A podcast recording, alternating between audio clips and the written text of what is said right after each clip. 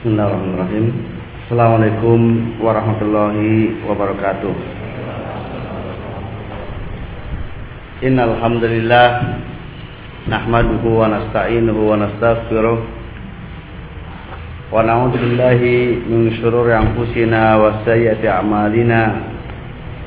May yahdihillahu fala mudilla lahu wa man yudlil fala hadiya lahu. Asyhadu an la ilaha illallah وحده لا شريك له وأشهد أن محمدا عبده ورسوله. يا أيها الذين آمنوا اتقوا الله حق تقاته ولا تموتن إلا وأنتم مسلمون. يا أيها الناس اتقوا ربكم الذي خلقكم من نفس واحدة وخلق منها زوجها. وبط منهما رجالا كثيرا ونساء واتقوا الله الذي تساءلون به والأرحام إن الله كان عليكم رقيبا يا أيها الذين آمنوا اتقوا الله وقولوا قولا سديدا يصلح لكم أعمالكم ويغفر لكم ذنوبكم ومن يطع الله ورسوله فقد فاز فوزا عظيما. فإن أصدق الحديث كتاب الله وخير الهدي هدي محمد صلى الله عليه وسلم. وشر الأمور محدثاتها فإن كل محدثة بدعة وكل بدعة ضلالة وكل ضلالة في النار. إخواني وأخواتي في الدين Al-hadirin wal hadirat rahimani wa rahmatullah. Alhamdulillah kita panjatkan puji syukur kehadirat Allah taala yang telah melimpahkan karunia-Nya kepada kita semua. Dengan karunia yang amat sangat banyak yang tidak mungkin kita menghitungnya. Dan di antaranya lah perjumpaan kita pada pagi hari ini dalam kajian kita. Semoga Allah SWT senantiasa menambah kenikmatan bagi kita semuanya. Dan demikianlah janji Allah Taala apabila kita senantiasa bersyukur kepadanya. In syakartum lazidannakum. Ikhwafin rahimani wa rahmatullah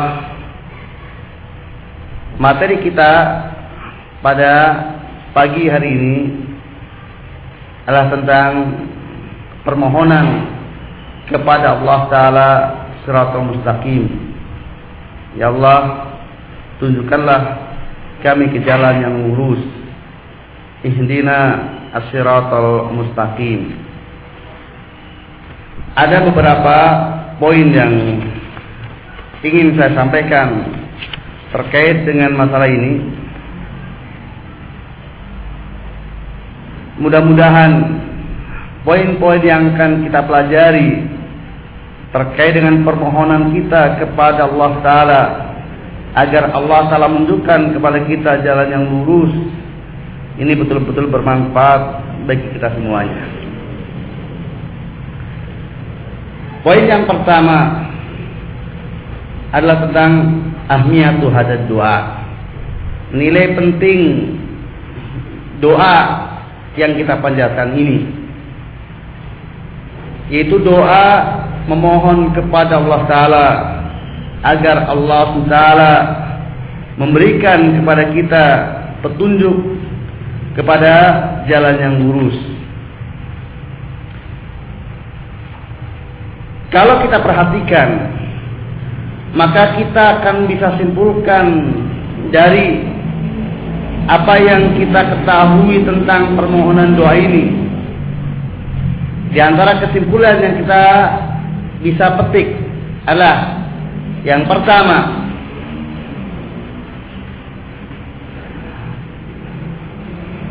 anna hadad doa aktar doa makmurah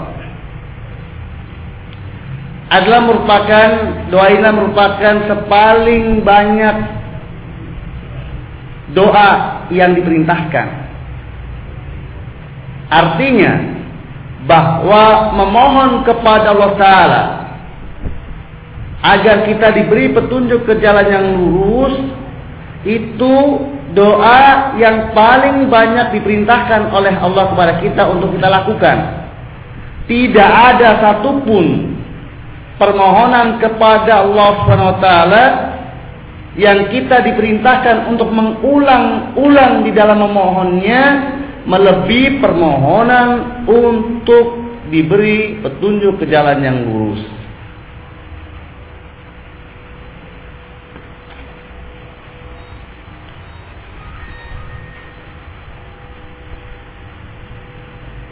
Setidak-tidaknya dalam sehari kita diwajibkan untuk memohon kepada Allah. Dengan doa ini berapa? 17 kali. Itu minimal bagi yang mungkin.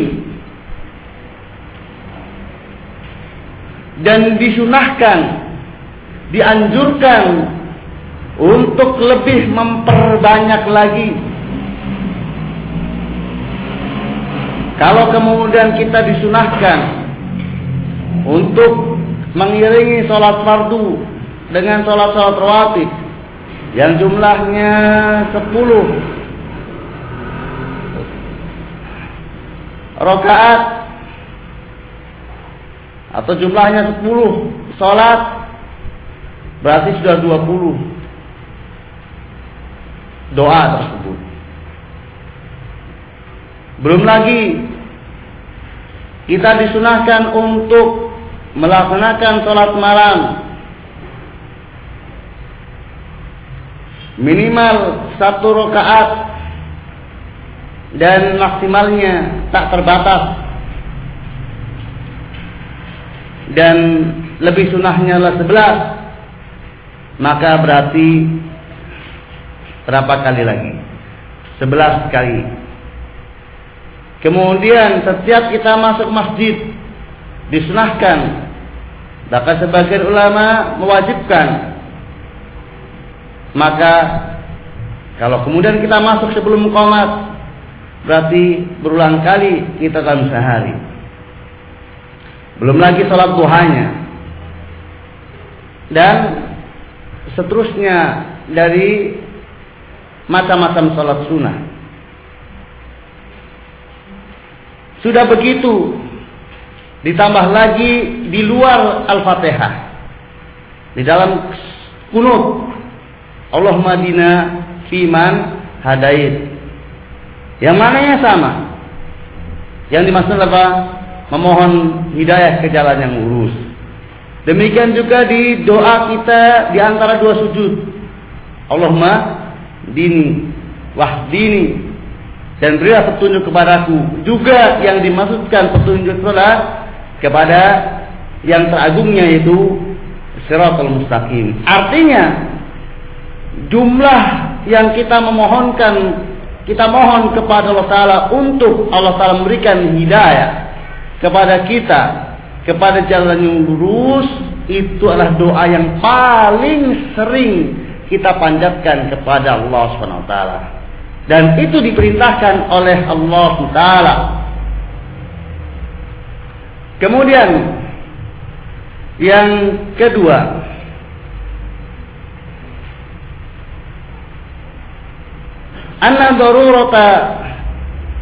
ila bahwa kebutuhan kita akan doa ini di atas segala kebutuhan. Artinya bahwasanya kebutuhan kita kepada hidayah, kepada jalan yang lurus itu di atas segala kebutuhan.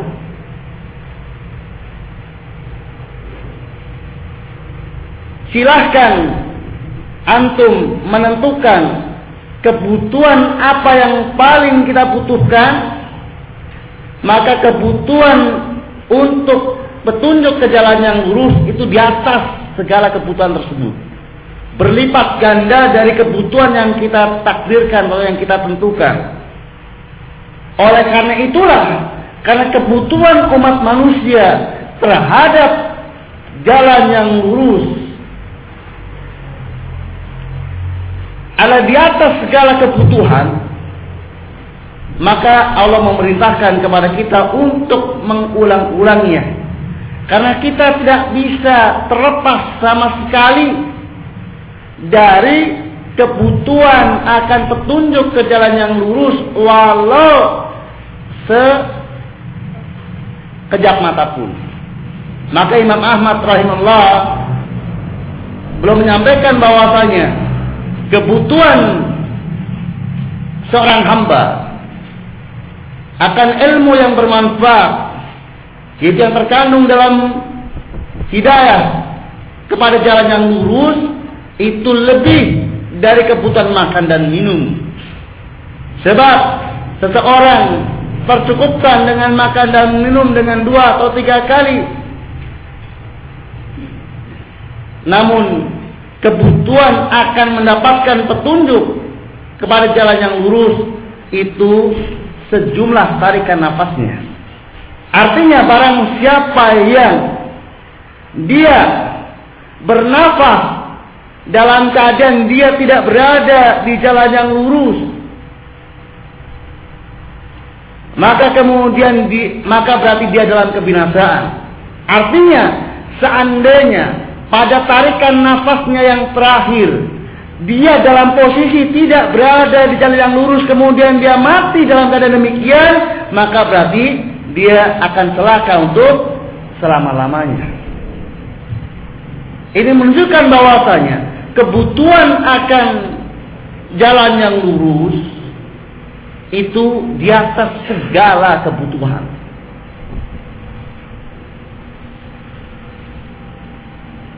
Kemudian yang ketiga,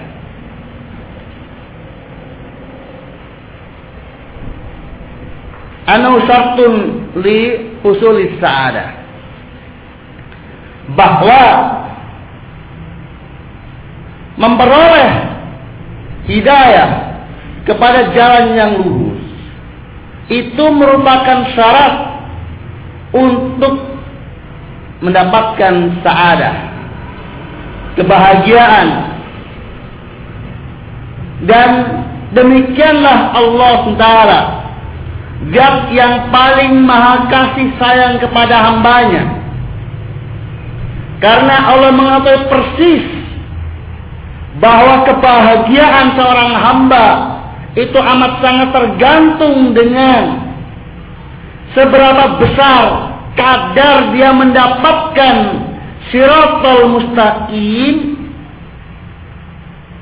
maka Allah Ta'ala perintahkan kepada hamba untuk senantiasa dan terus menerus memohonnya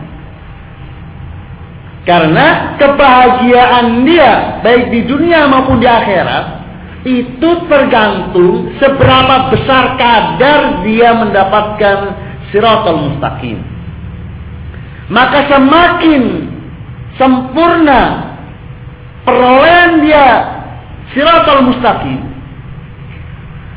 maka semakin bahagia hidupnya dan semakin berkurang kadar perolehan dia terhadap siratul mustaqim maka sekadar itu pula nilai kebahagiaannya di dunia berkurang.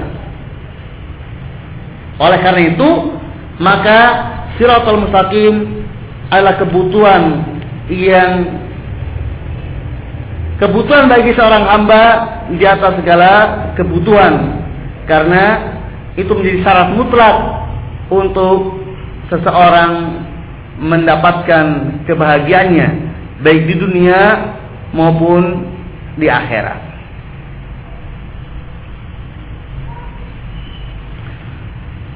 Oleh karena betapa pentingnya permohonan ini, maka Allah SWT pun mengajarkan kaifiyah tata cara memohon doa ini.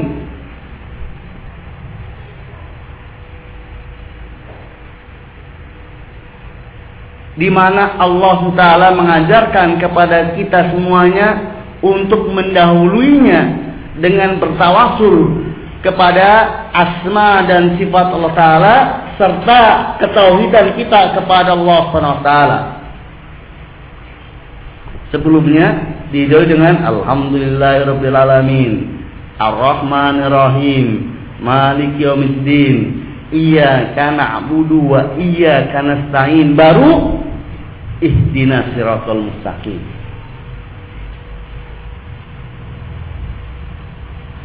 Di mana sebelum kita memohon kepada Allah ihdinas siratal mustaqim, Terlebih dahulu kita memuji Allah Taala dan menyatakan ketauhidan kita kepada Allah Subhanahu taala.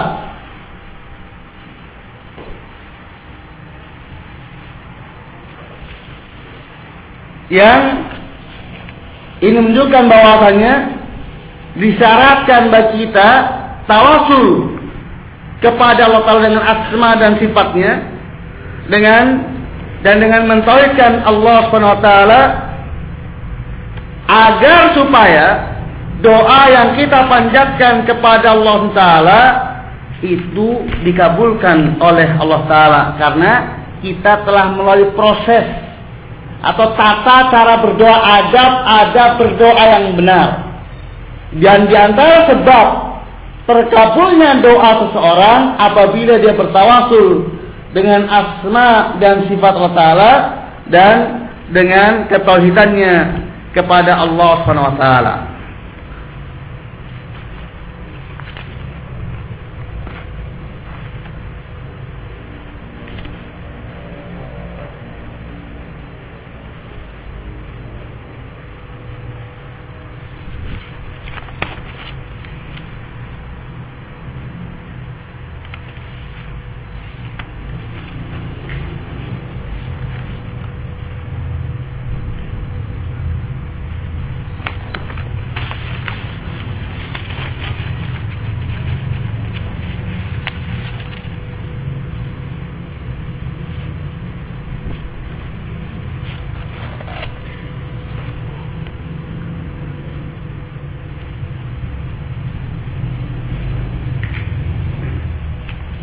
Imam Ibn Qayyim rahimahullah belum menyampaikan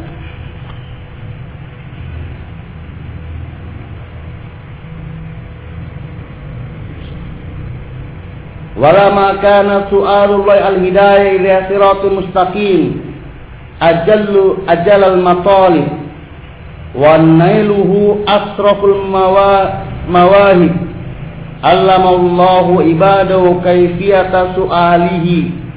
Wa amarahum ay qaddimu baina yaday hamdahu wa sana alaihi wa ta'midi. Thumma zakara ubudiyatahum wa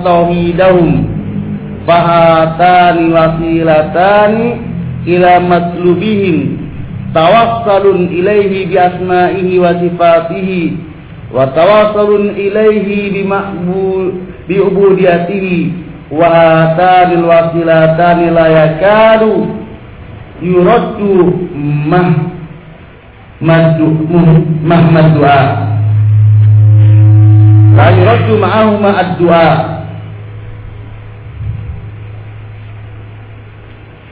sampaikan. Maka tak tatkala permohonan hidayah kepada jalan yang lurus kepada Allah Ta'ala merupakan sepaling mulia tujuan. Dan mendapatkannya adalah sepaling mulia pemberian. Allah Ta'ala mengajarkan kepada hamba-hambanya bagaimana tata cara memohonnya. Allah memerintahkan untuk memulainya dengan memujinya dan menyanjungnya serta mengagungkannya. Lalu kemudian menyebutkan tentang pengabdiannya dan tauhidnya kepada Allah Taala. Maka dua hal ini merupakan wasilah untuk mendapatkan apa yang mereka minta. Bertawasul kepada Allah dengan asma dan sifatnya serta bertawasul kepada Allah dengan pengabdian kepadanya. Yang mana dua wasilah ini hampir-hampir tidak akan pernah tertolak doa yang disertai dengan keduanya.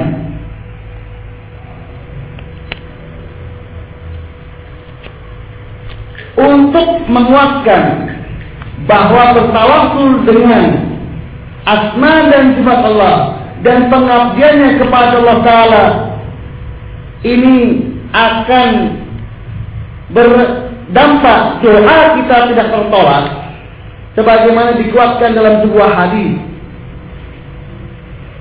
di mana Abdullah bin Buraidah belum menyampaikan dari bapaknya pernah mendengar Nabi SAW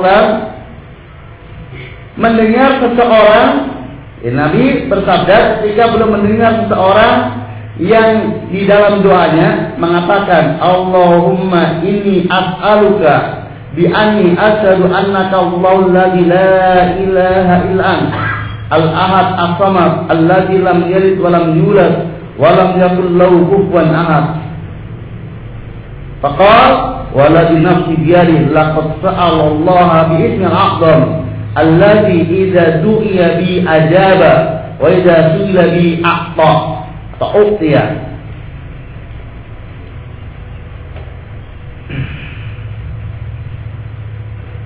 Nabi pernah mendengar salah seorang dari sahabatnya berdoa yang isi doanya, Ya Allah, aku memohon kepadamu dengan menyatakan bahwasanya aku dengan menyatakan saya bersaksi bahwasanya engkau adalah Allah yang tidak sembahyang hak selain engkau yang maha esa lagi maha tempat bergantung segala sesuatu yang tidak berputra dan tidak diputrakan yang tidak ada sesuatu pun yang sepadan denganmu kata Nabi belum mengomentari doa orang tersebut demi yang jiwaku ada di tangannya.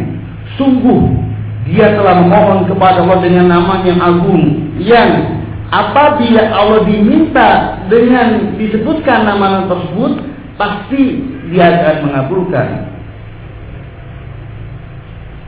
Dan apabila Allah dimohon dengan menyebut nama-nama tersebut maka pasti diberi.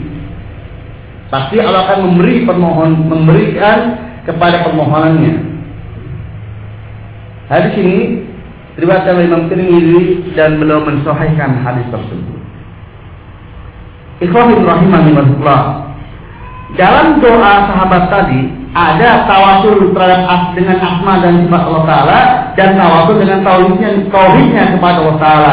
Demikian juga dalam doa kita ihdinas siratal mustaqim di mana didahului sebelumnya dengan tawasul dengan asma dan sifat Allah Taala, kemudian bertawasul dengan ketauhidan kita kepada Allah Taala.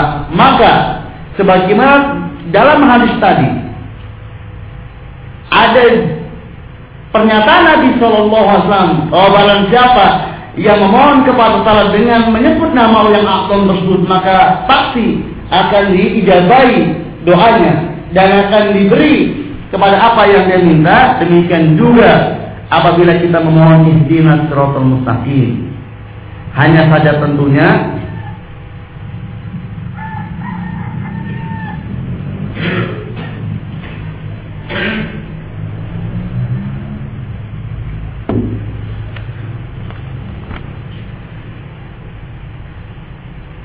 Hanya saja tentunya tidak cukup kita memenuhi satu persyaratan dari syarat-syarat doa. Karena persyarat ada ada doa banyak, syarat-syarat doa banyak, tetapi barang siapa yang memohon kepada Allah Taala dengan penuh kebutuhan kepadanya dan memenuhi adab-adab yang benar, maka Allah pasti mengabulkannya karena Allah telah berjanji wa qala rabbukum ud'uni astajib lakum. Ifahum rahimahullah. Itu masalah yang pertama tentang ahmiyatu hadat doa. Nilai penting dari doa ihdinas siratal mustaqim. Masalah yang kedua adalah tentang makna al-hidayah. Apa yang dimaksudkan dengan hidayah?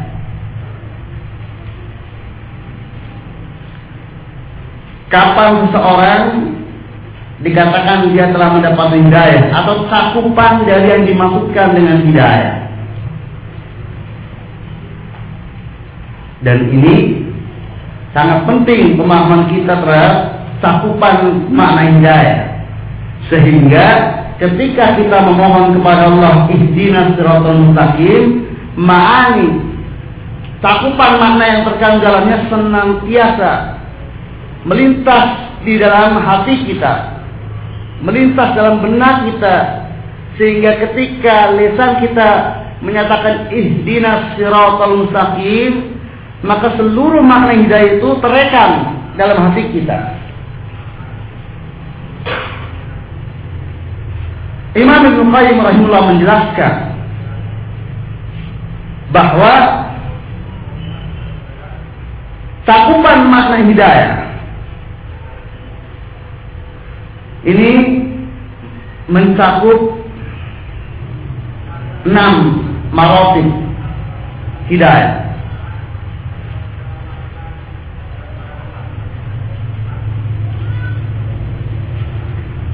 Yang pertama, ta'rifu malam na'lamu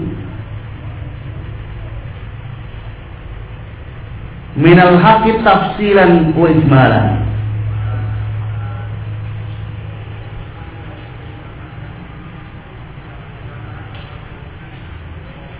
Yang pertama adalah pengajaran kepada kita apa yang tidak kita ketahui dari kebenaran baik secara terperinci maupun secara global.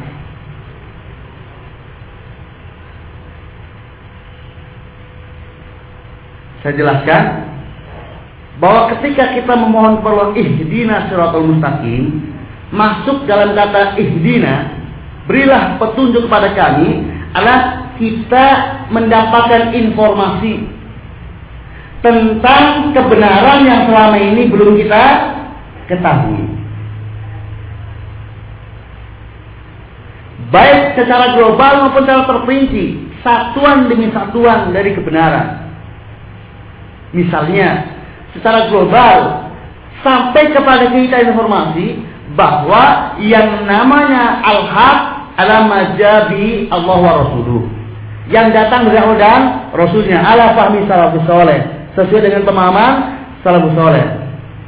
Informasi seperti ini pun, walaupun namanya sederhana, ini tidak setiap orang mendapatkan.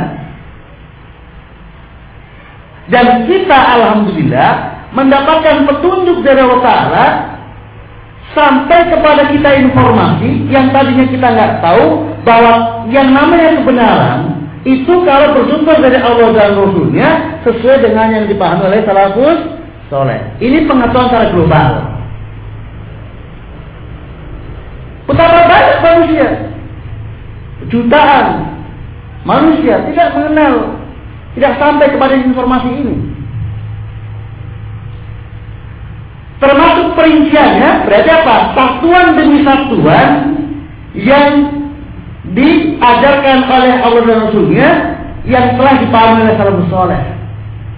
Misalnya satuannya berupa bagaimana beriman kepada Allah yang benar sampai kepada informasinya. Bagaimana beriman kepada malaikat yang benar sampai kepada kita informasinya. Bagaimana beriman kepada uh, Rasul yang benar, kepada hari akhir, kepada takdir, itu satuan demi satuan salah kepada kita berarti termasuk apa? Itu diinformasikannya. Allah menginformasikan kepada kita rincian dari yang global tersebut. Dan terusnya bagaimana sholat yang benar bagaimana wudhu yang benar dan seterusnya. Setiap satuan demi satuan yang diajarkan oleh Allah dan Rasulnya. Itu makna yang pertama. Cakupan dari ihdina siratul mustaqim. Jadi sampainya kepada kita informasi tersebut. Kemudian yang kedua alhamana lahu yaitu ilham dari Allah untuk kebenaran tersebut. Jadi Allah mengilhamkan kepada kita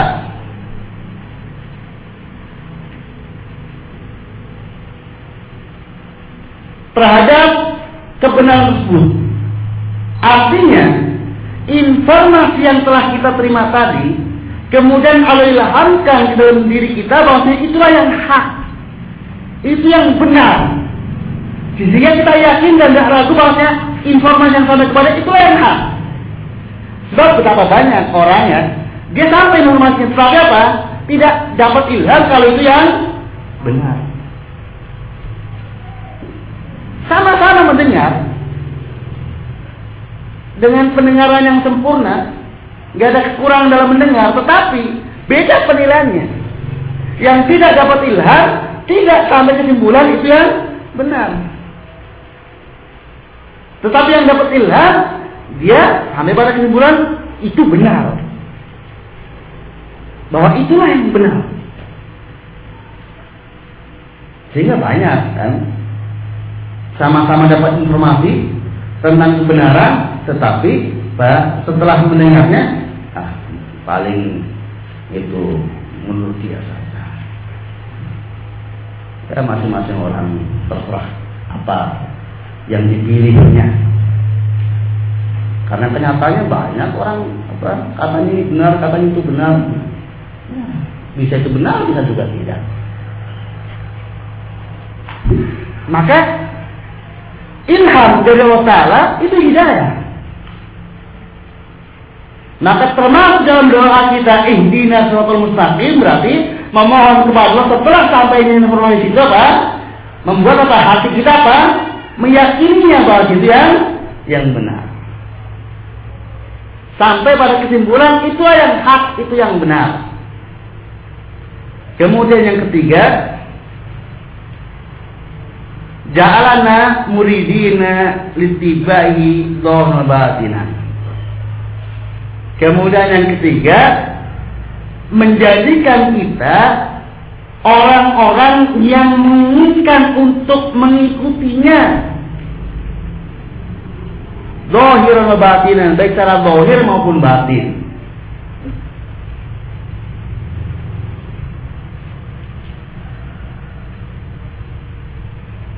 Jadi setelah ilham itu kita dapatkan bahwa itu benar, belum sempurna hidayah kepadanya sehingga apa? Sehingga dia diberi hidayah oleh Allah Taala untuk ingin mengikuti apa yang diyakini dari kebenaran tersebut. Jadi kalau bukan diberi oleh Allah Taala tidak bisa. Fir'aun telah sampai taraf yakin terhadap kebenaran yang dibawa oleh Musa alaihissalam. Bahwa apa yang dibawa oleh Musa alaihissalam hak tidak ragu-ragu lagi wajah dubiya wastaiqonat ha anfusuhum zulman wa huwa. Mereka Fir'aun dan bala tentaranya mengingkari terhadap apa yang dibawa oleh Musa dari ayat-ayat Allah Ta'ala. Padahal hati-hati mereka meyakininya. Hal itu disebabkan karena kedoliman dan kesombongannya. Maka tidak sampai mendapat hidayah untuk apa? tiba Untuk punya tekad dan keinginan melaksanakan apa yang diyakini sebagai kebenaran tersebut. Ya benar sih benar. Tapi ya kalau kita di masyarakat seperti ini masa harus seperti itu ya saya tahu itu benar tapi ya ya tidak sepantaslah kita yang duduk di sini kemudian melaksanakan yang seperti itu walaupun benar. Tidak ada. Iroda. Tidak diberi hidayah untuk apa?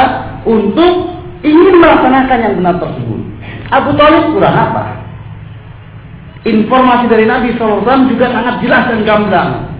Tidak ada kekeliruan dan kesalahan dalam informasi tersebut tentang hak. Dan kesimpulan tentang itu benar pun sudah sampai pada Abu Thalib yang diajarkan Muhammad Shallallahu Alaihi Wasallam hak benar. Ini a'lamu anna alahat laula masabata qaumi la lawajatta sama hendali. Saya tahu bahwa engkau benar. Kalaulah tidak karena celaan kaumku, niscaya kau akan dapati aku orang yang apa? Yang sangat menerima dan mengikutinya.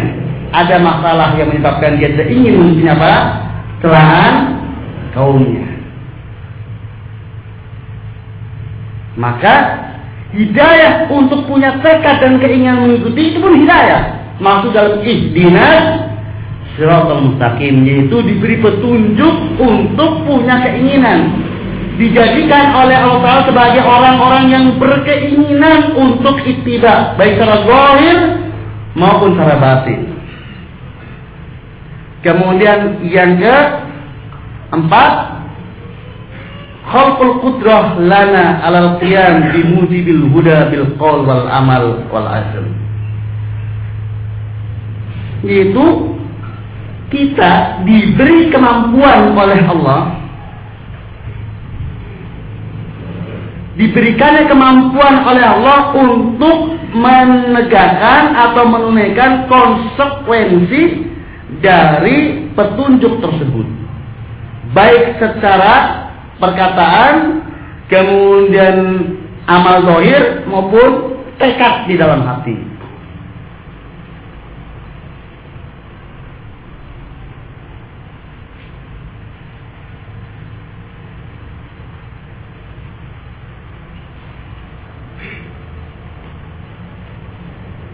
banyak orang dia tahu informasi tentang kebenaran, dia yakin itu juga benar, kemudian juga ada keinginan, tetapi tidak punya kemampuan untuk menunaikannya, dosa batinan.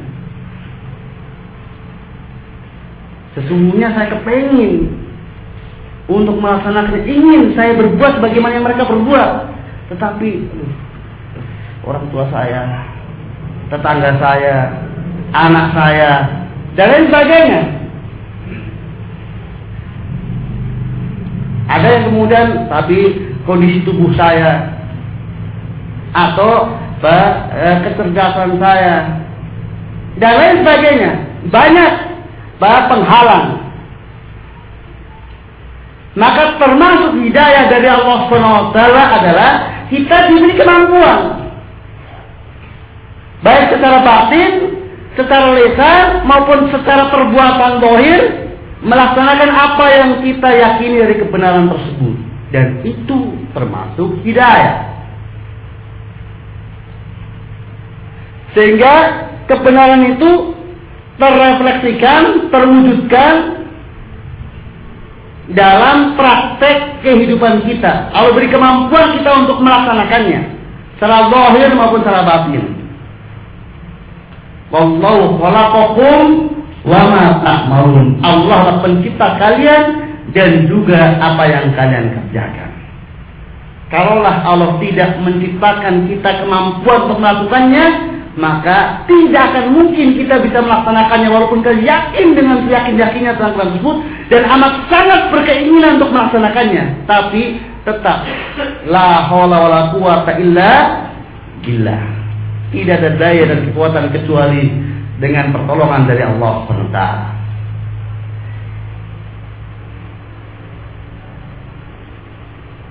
Kemudian yang kelima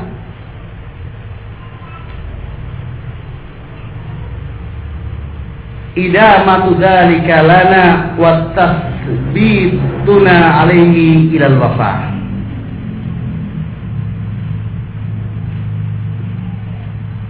Yang kelima adalah pelestariannya untuk kita.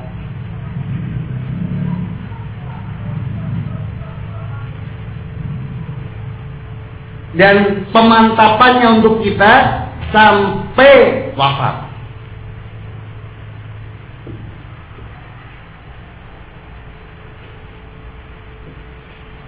Betapa banyak manusia yang sempat merasakan hidayah sampai empat martabat yang tadi tetapi apa terputus di tengah jalan dulu adalah orang yang paling bersemangat untuk taklim, paling bersemangat untuk mengamalkan. Kelihatan sekali dari semangatnya ikut dalam menimba ilmunya dan setelah itu pengamalannya luar biasa. Semua orang mengenalnya. Tetapi ternyata itu cuma berjalan setahun dua tahun. Sekarang kita lihat ada apa? Orang-orang yang nggak peduli dan tidak beril, tidak menuntut ilmunya dan juga tidak mengamalkannya. Kembali seperti dulu ketika belum mendapatkan hidayah. Bahkan bisa jadi lebih parah dibanding apa? Sebelum dia mendapatkan hidayah. Bukankah ini realita yang ada? Yang kita saksikan? Maka termasuk dari ihdina suratul mustaqim adalah apa? Permohonan untuk ini terus kontinu. Keberlangsungan hidayah itu senantiasa bersama kita sampai ajal menjemput kita.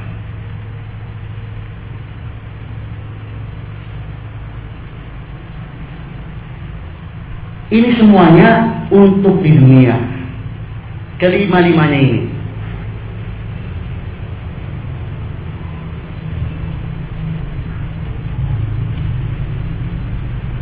Dan termasuk martabat ihdina siratal mustaqim. Cakupan permohonan kita kepada Ta'ala yang keenam yaitu al-hidayah yaumil qiyamah ila thariqil jannah. Hidayah petunjuk pada hari kiamat untuk meniti jalan ke surga.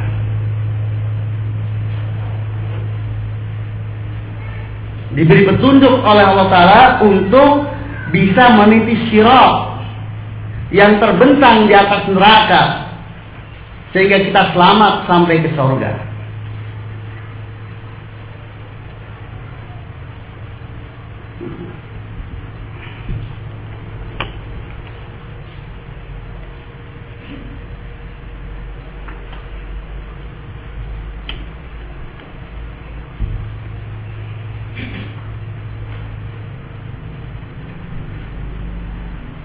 Itulah enam cakupan dari permohonan ihdinas siratal mustaqim.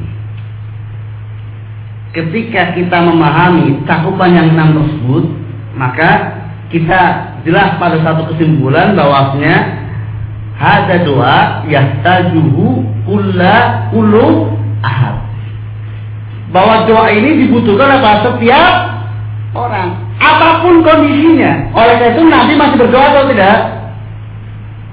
Nabi sudah mendapatkan semuanya dari dari empat tingkatan yang ada.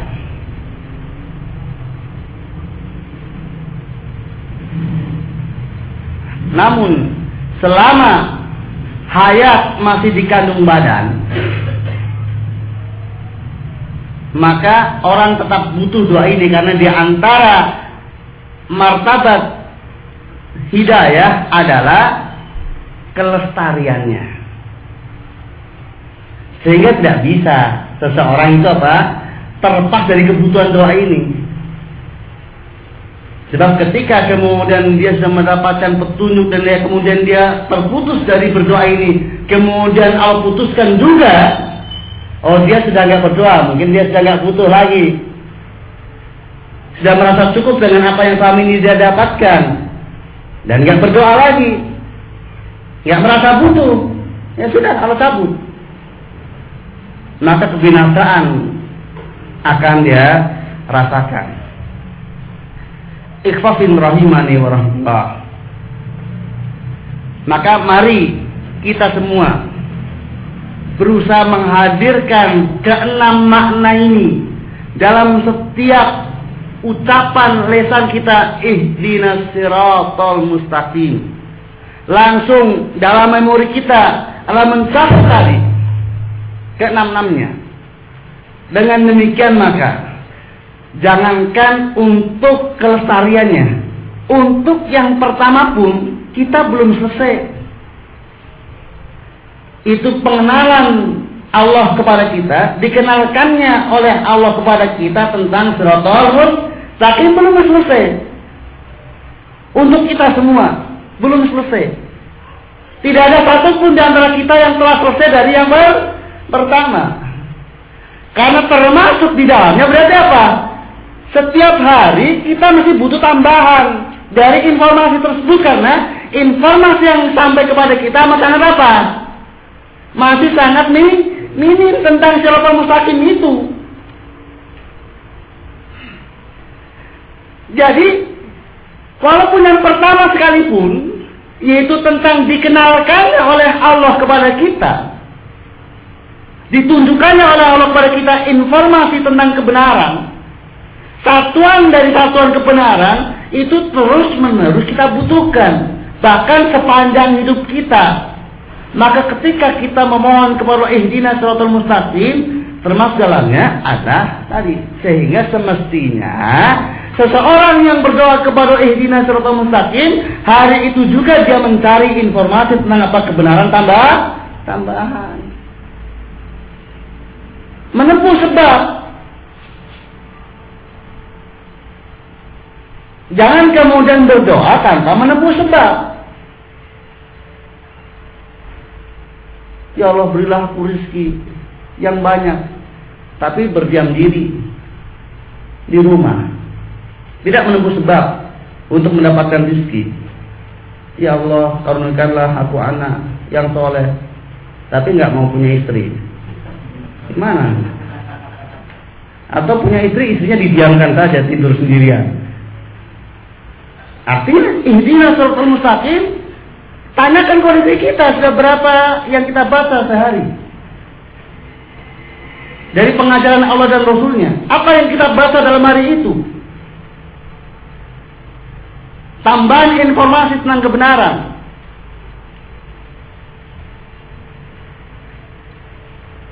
Itu yang pertama. Artinya apa? Siapa pun di antara kita Hatta yang pertama pun, sekalipun yang pertama pun, itu masih tetap membutuhkan tambahan, terus tambahan, tambahan, tambahan. Karena hanya Rasulullah dari manusia yang apa? Yang sudah sempurna apa? Ilmu yang dibutuhkan oleh manusia untuk hidupnya. Adapun kita semuanya belum ada yang sampai tataran sempurna. Ilmu yang dimilikinya dari kebenaran. Demikian juga yang berikutnya. Tidak setiap informasi yang sampai kepada kita sampai taruh kita yakin bahwa itu yang benar. Artinya kita juga butuh tambahan yang yang kita yakini. Semakin hari semakin pertama yang kita yakini dari kebenaran. Demikian juga tidak setiap yang sudah kita yakini kita ingin untuk laksanakan. Maka kita butuh tambahan setiap hari untuk apa? Menambah keinginan kita untuk mengamalkan yang belum kita amalkan. Dan demikian seterusnya.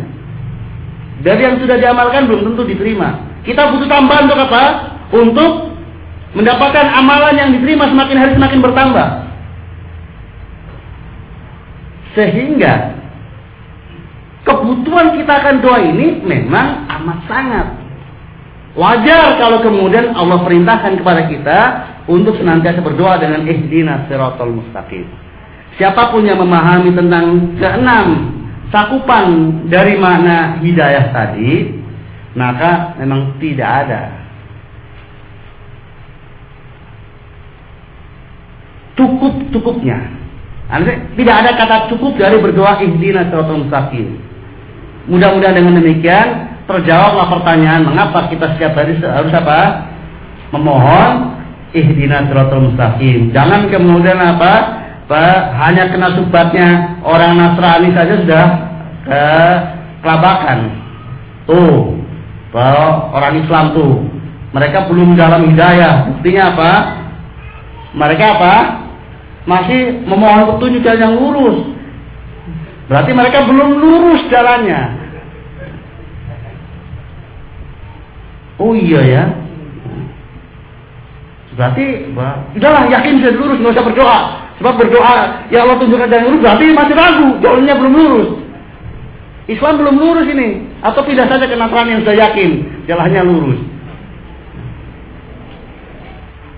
Karena itulah yang dimaksudkan dengan permohonan hidayah. Hidayah kepada enam permasalahan tadi. Itu yang kedua. Kita lanjutkan yang ketiga.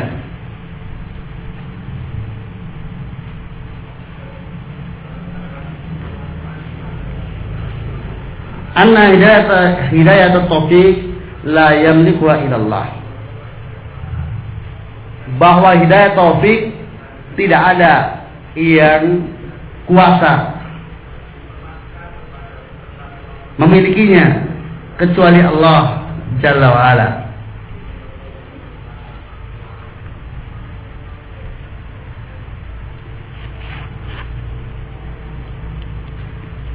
ala. Ikhwafidin rahimani wa rahmatullah.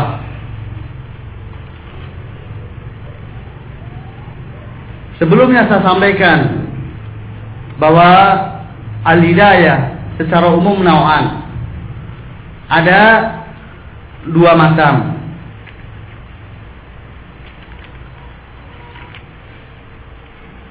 Yang pertama hidayatul bayan wal irsyad. Hidayah dalam bentuk keterangan, penjelasan, bimbingan,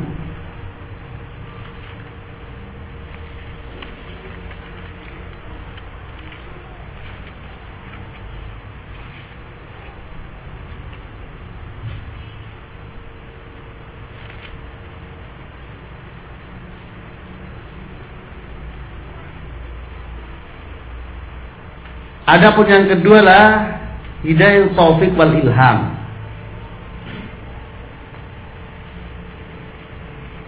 Yaitu hidayah untuk beriman, untuk bertakwa, untuk melaksanakan kebenaran karena ketundukan dan kepatuhan kepada Allah Subhanahu wa taala.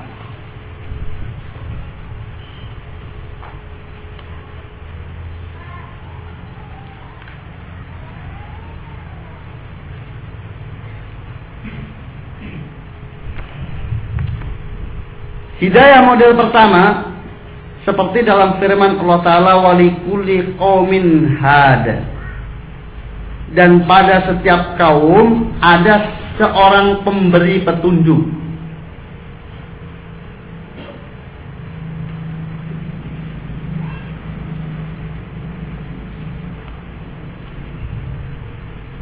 Artinya setiap umat itu ada orang yang memberikan penjelasan kepada mereka tentang kebenaran, orang yang memberikan bimbingan kepada mereka tentang kebenaran.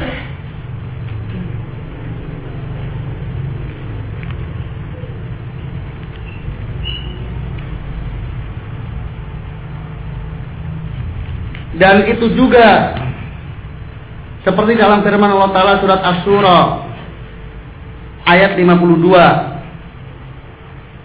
tentang Nabi kita sallallahu alaihi wasallam Allah berfirman wa innaka latahdi ila siratim mustaqim. Dan sungguh engkau itu betul-betul memberikan petunjuk ke jalan yang lurus. Artinya betul-betul orang yang memberikan keterangan penjelasan tentang jalan yang lurus. Memberikan bimbingan inilah jalan yang lurus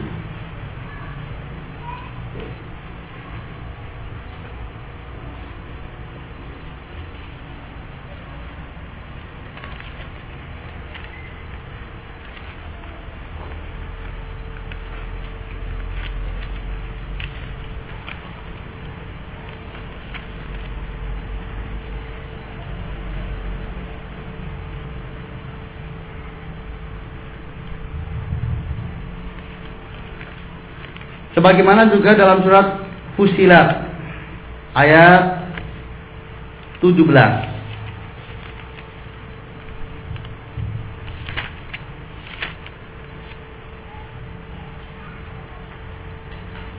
Wa amma samuda wa amma samudu fadainahum fastahabbul ama alal huda.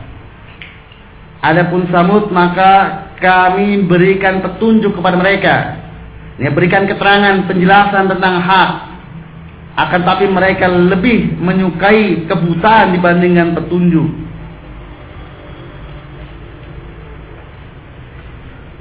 Nah,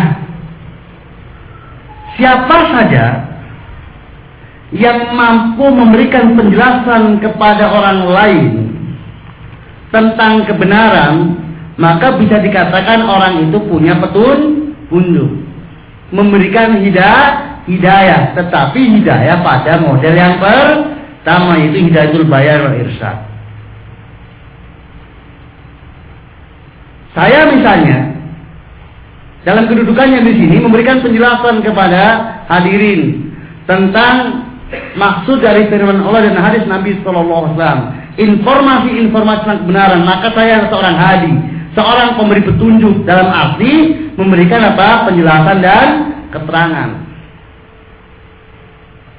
Maka untuk memberikan keterangan dan penjelasan ini tidak hanya Allah saja, tetapi siapa saja yang Allah beri kemampuan kepada mereka dari para rasul dan para pengikut rasul yang mentransfer kebenaran yang datangnya dari Allah Ta'ala kepada umat manusia, maka mereka semuanya lah sang pemberi hidayah. Walikuli kaumin had. Dan untuk setiap kaum ada sang pemberi hidayah. Yang dimaksudkanlah hidayatul bayan wal irsyad. Hidayah dalam bentuk pemberian penjelasan, keterangan, dan bimbingan. Adapun yang kedua, yaitu hidayatul taufik,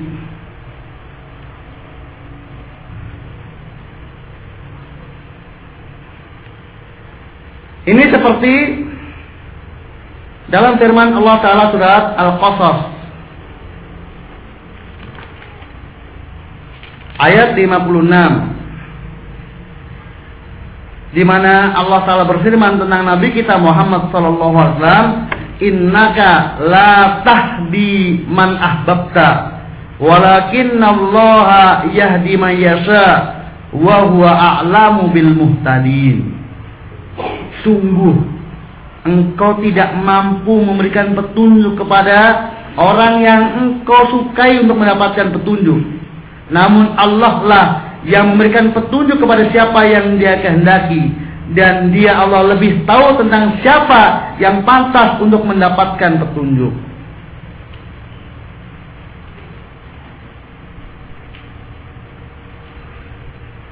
Dalam ayat ini Allah telah menafikan meniadakan kemampuan memberikan hidayah pada diri Rasulullah Sallallahu Alaihi Wasallam. Tadi dalam ayat sebelumnya kita dapatkan bahwa Nabi kita Sallallahu Alaihi Wasallam dikatakan wa inna tahdi. Maka jangan sampai salah. Eh, baca Al-Quran terutama kesalahan yang berdampak perubahan makna.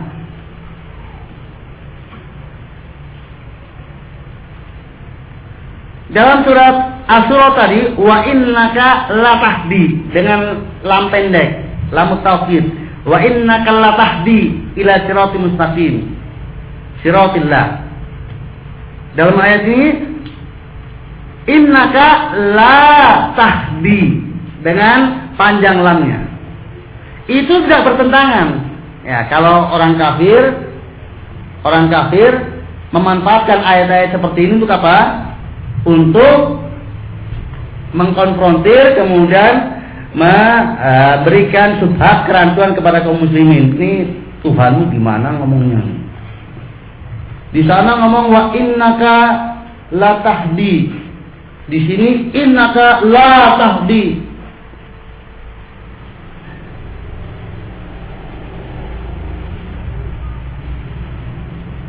Padahal makna sama-sama dengan lafaz tahdi memberikan hidayah, tetapi yang dimaksudkan dengan hidayahnya berbeda. Kalau dalam Asura ayat 52 tadi yang dimaksudkan adalah hidayatul bayan wal irsyad. Adapun pada Al-Qasas 28 ini yang dimaksudkan eh apa? Dalam surat Al-Qasas ayat 56 ini maka yang dimaksudkan adalah hidayah itu taufik. Nah kebutuhan kita kepada Allah tadi mencakup apa? Hidayah itu bayan dan juga hidayah itu apa? Taufik. Adapun umat manusia hanya punya kemampuan berikan apa? Hidayah bayan. Adapun hidayah taufik itu hanya Allah Taala yang punya kemampuan. Sampai pun Nabi kita Muhammad SAW tidak punya kemampuan. Maka pamannya termasuk orang yang amat sangat diinginkan untuk mendapatkan hidayah pun juga gagal mendapatkan hidayah karena Allah tidak menghendakinya.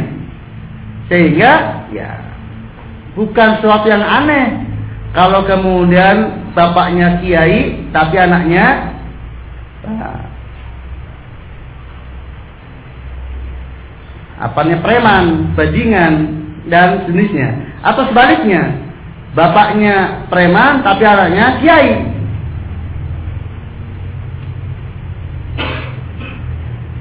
Yukhrijul hayya minal mayyiti wa yukhrijul mayyita minal hayy. Allah mengeluarkan dari yang hidup, mengeluarkan yang mati, hidup dari yang mati atau mengeluarkan yang mati dari yang hidup. Karena hidayah taufik itu mutlak milik Allah SWT. Maka tidak bisa seseorang itu menggantungkan nasibnya terkait dengan hidayah taufik kepada selain Allah SWT. Dengan demikian maka masing-masing orang untuk silahkan bergantung kepada Allah Ta'ala urusan hidayahnya. Jangan sekali-kali bergantung kepada Allah siapa pun dia. Maka Rasulullah SAW mengajarkan kepada kerabatnya tentang hal ini. Agar mereka jangan sekali-kali apa namanya bersandar dengan status mereka sebagai kerabat dekat Rasulullah SAW. Kemudian tidak berusaha sendiri untuk mendapatkan hidayah dari Allah SWT. Dalam salah satu sabdanya beliau sampaikan,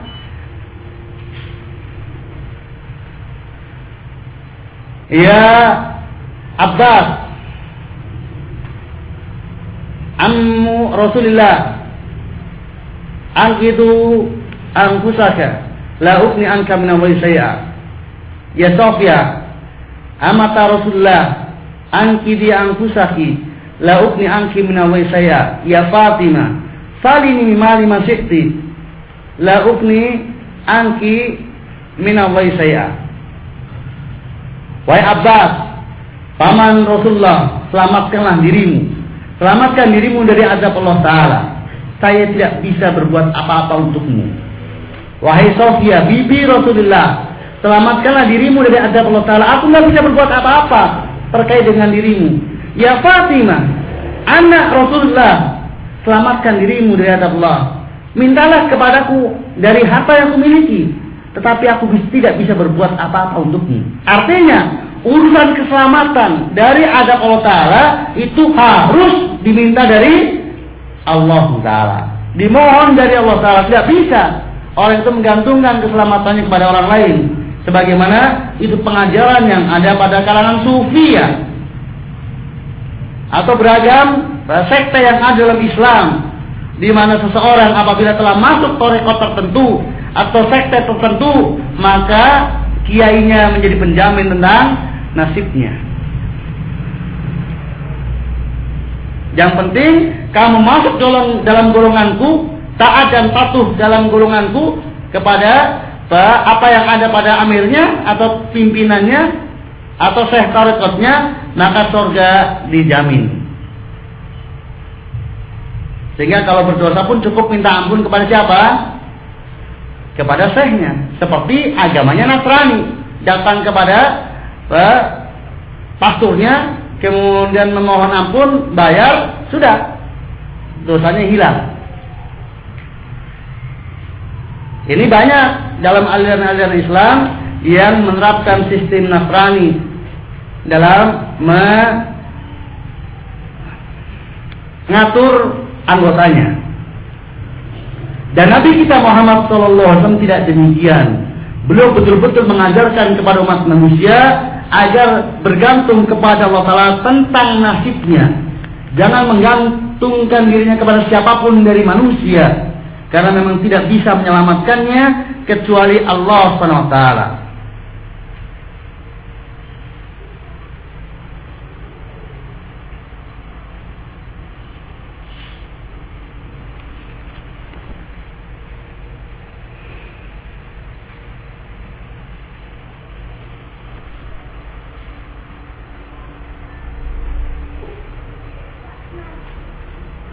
Kemudian Ibn Rahimani warahmatullah dari dua macam hidayah di atas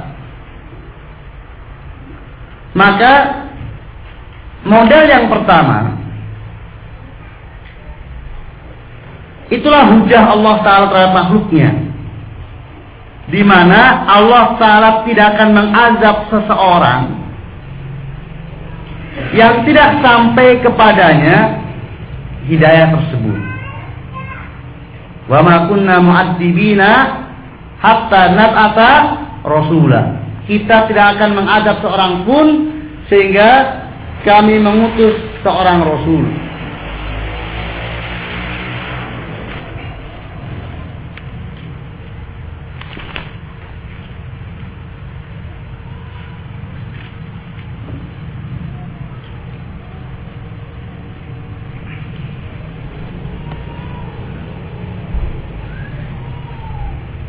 Dengan demikian maka hidayah yang pertama ini menjadi syarat bagi hidayah yang kedua dan tidak mengharuskan. Seseorang mendapatkan hidayah yang kedua setelah dia mendapatkan hidayah yang pertama. Setelah mendapatkan informasi tentang kebenaran, baru kemudian dia mendapatkan hidayah untuk tunduk dan patuh kepada kebenaran tersebut. Dan seseorang yang tidak mendapatkan hidayah informasi kebenaran, maka seandainya dan pasti dia tersesat jalannya, tetapi karena tidak sampainya keterangan kepadanya, maka Allah tidak akan menganggapnya kecuali apabila tidak sampainya keterangan tersebut disebabkan karena dia ikhlas. Karena orang yang tidak sampai kepadanya keterangan ada dua secara umum. Jadi orang yang tidak sampai kepadanya keterangan tentang kebenaran secara umum ada dua. Tidak sampainya karena di luar batas kemampuannya. Yang pertama, eh, tidak sampai karena memang di luar batas kemampuannya. Kemudian yang kedua, tidak sampai padahal dalam batas kemampuannya. Maka apabila tidak sampainya disebabkan karena di luar batas kemampuannya, misalnya dia dilahirkan dari seorang yang Nasrani, tinggal di perkampungan Nasrani, tidak ada diperbolehkan di perkampungan tersebut masuknya informasi Islam, sehingga tertutup sama sekali akses berita tentang kebenaran. Maka otomatis mesti dia tersesat. Nah, yang seperti ini maka tidak sampainya karena di luar batas kemampuannya.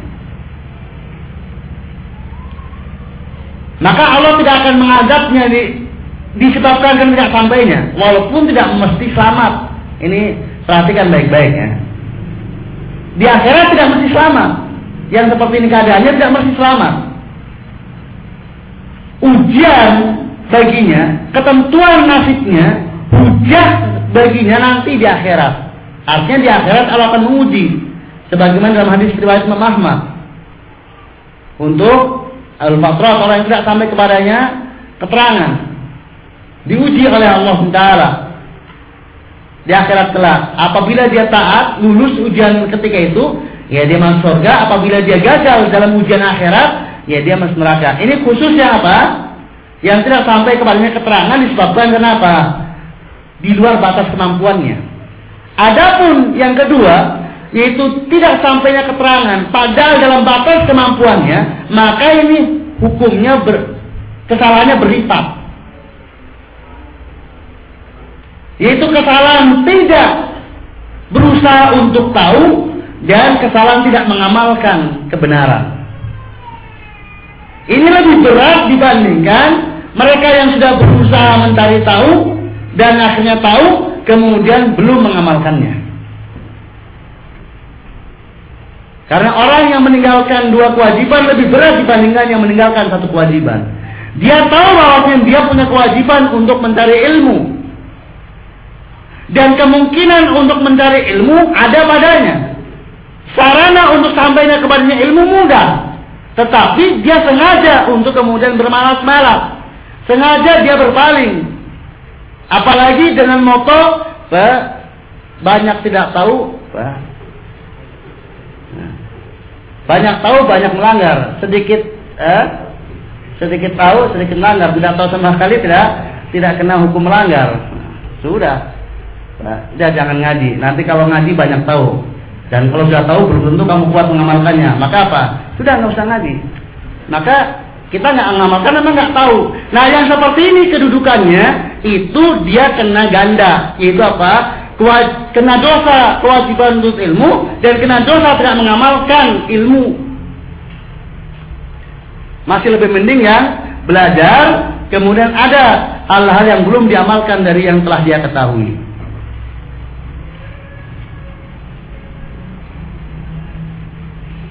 Oleh karena itu, para ulama menjadikan al-iqrar andinilah la yata'allamuhu wala ya'malu bihi mukaffiran.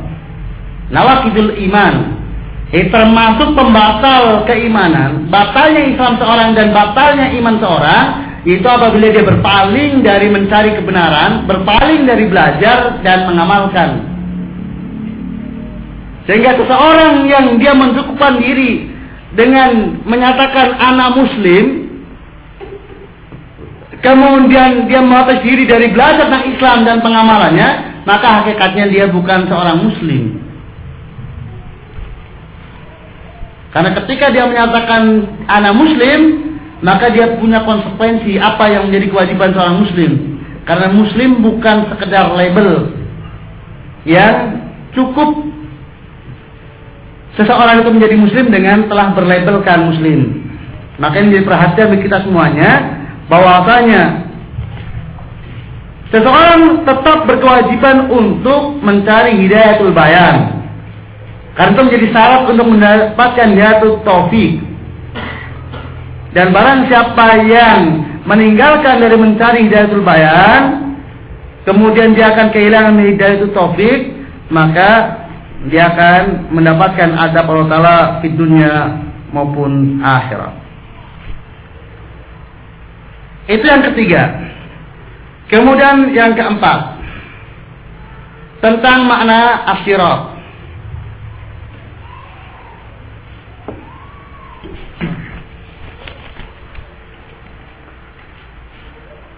Allah SWT sifatkan tentang jalan yang kita pilih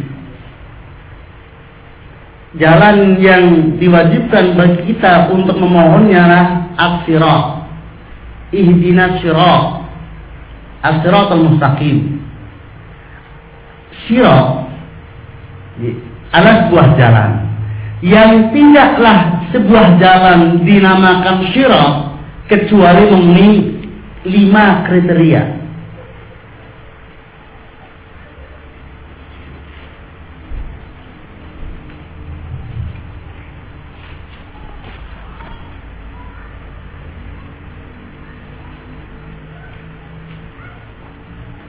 Jadi yang kita mohon kepada Allah Ta'ala sebuah jalan yang punya kriteria khusus. Tidak sembarang jalan. Bukan ihdina torik. Tapi ihdina syirat. Kelima kriteria tersebut adalah yang pertama.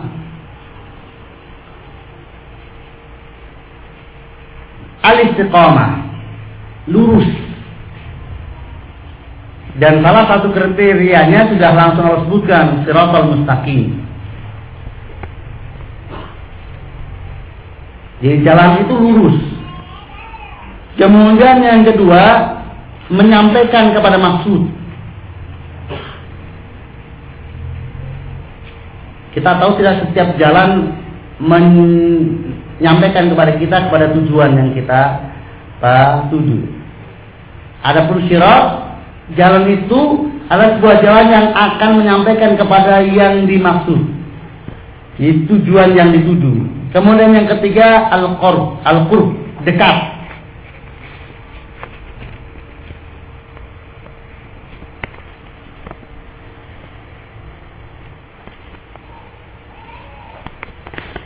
Dan ketika jalan itu lurus, itu menunjukkan kedekatan karena jarak yang menghubungkan dua titik yang terdekatlah dengan garis lurus.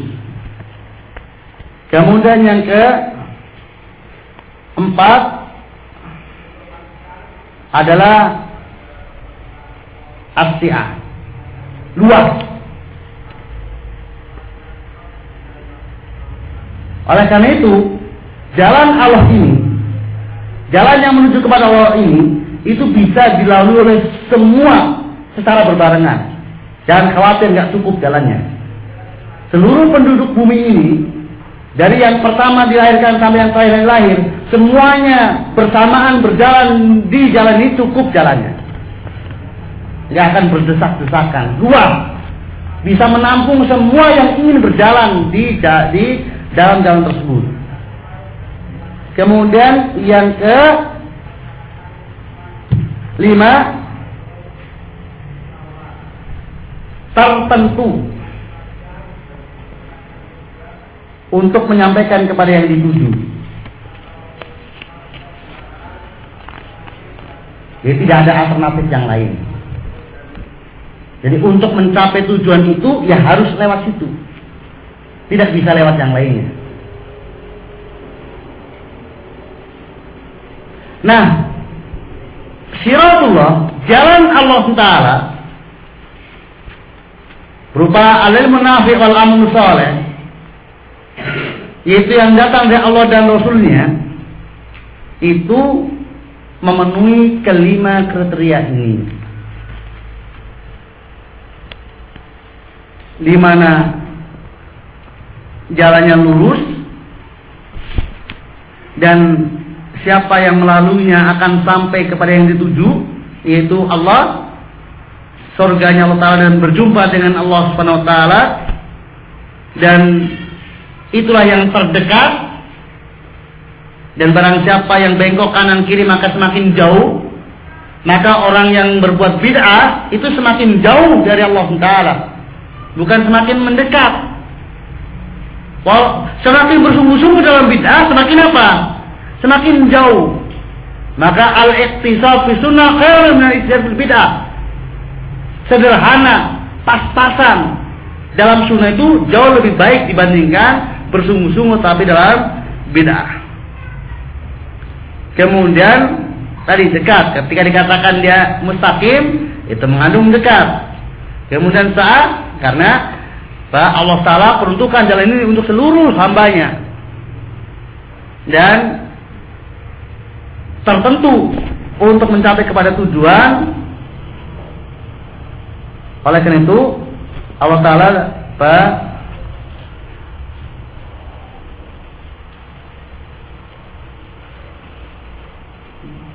beri keterangan tentang jalan ini dengan bentuk mu'arab, artinya takrif, ma'rifah, tidak nakirah dan didofahkan kepada Allah Subhanahu wa taala yang menunjukkan bahasanya jalannya itu tertentu. Oleh karena itu, maka jalan Allah itu hanya satu. Dengan demikian Allah Ta'ala mengungkapkannya, menyampaikannya dengan mufrad. Ihdinas siratal mustaqim. Wa an hada sirati Hada sabilullah.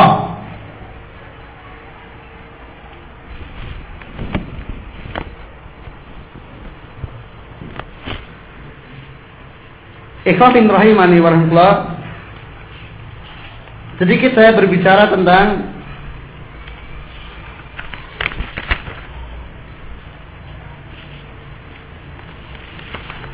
kedudukan jalan Allah Ta'ala sebagai satu-satunya jalan yang akan menyampaikan kepada Allah Subhanahu wa taala.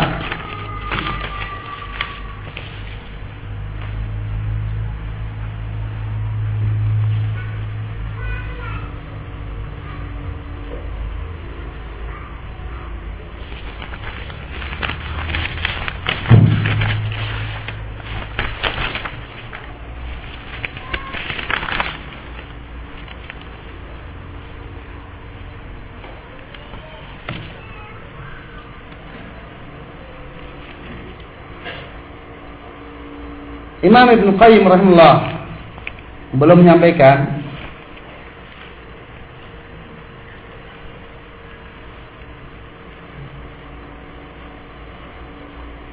bahwa Allah Taala menyebutkan tentang Siratul Mustaqim ini dengan mufrad yaitu tunggal asyirat dan tertentu. Makrifat dalam bahasa Arabnya. Di mana di sini Allah Taala menentukan jalan ini dengan dua ketentuan yang orang bisa mengenalnya yaitu dengan asirat lam dan dengan idofah al mustaqim apa faedahnya hal ini berfaedah bahwasannya jalan itu tertentu dan khusus yang menunjukkan bahwasanya jalan itu cuma satu jadi jalan kebenaran hanya satu. Al-haqqu wahidun la. Kebenaran hanya satu jalannya, tidak berbilang. Adapun jalan-jalan yang akan mendatangkan murka dan kesatan, maka itu banyak. Seperti dalam firman Allah Ta'ala, Allah sebutkan antara jalannya cuma satu, sementara jalan yang alternatif yang lainnya yang akan menyesatkan itu banyak. Dalam surat Al-An'am ayat 153 Allah berfirman, "Wa anna hadza sirati mustaqiman fattabi'uhu wa la tattabi'u subul fatafarraqa bikum an sabili." Allah dan sungguh ini adalah jalanku dengan mufrad, dengan tunggal sirati yang lurus. Ikutilah. Dan jangan kalian mengikuti subul jalan-jalan dengan jamak. Maka jalan-jalan tersebut akan mencerai berikan kamu dari jalan Allah. Dengan mufrad. Ansabili. Jalannya. Dengan tunggal. Nah di sini Allah Ta'ala menyebutkan dengan lafaz tunggal, sirat dan sabil. Dan menjamakkan, mempluralkan lafaz subul untuk jalan-jalan yang menyelisih jalan Allah. Beliau menyampaikan tentang sebuah hadis yang diriwayatkan dari Ibnu Mas'ud radhiyallahu bahwa suatu saat Rasulullah menggaris garis yang lurus. Kemudian beliau bersabda, Hada sabilullah. Sambil meletakkan tangan beliau di atas garis yang lurus. Kemudian beliau menggaris beberapa garis di samping kanan garis tersebut dan di samping kirinya. Dengan banyak garis.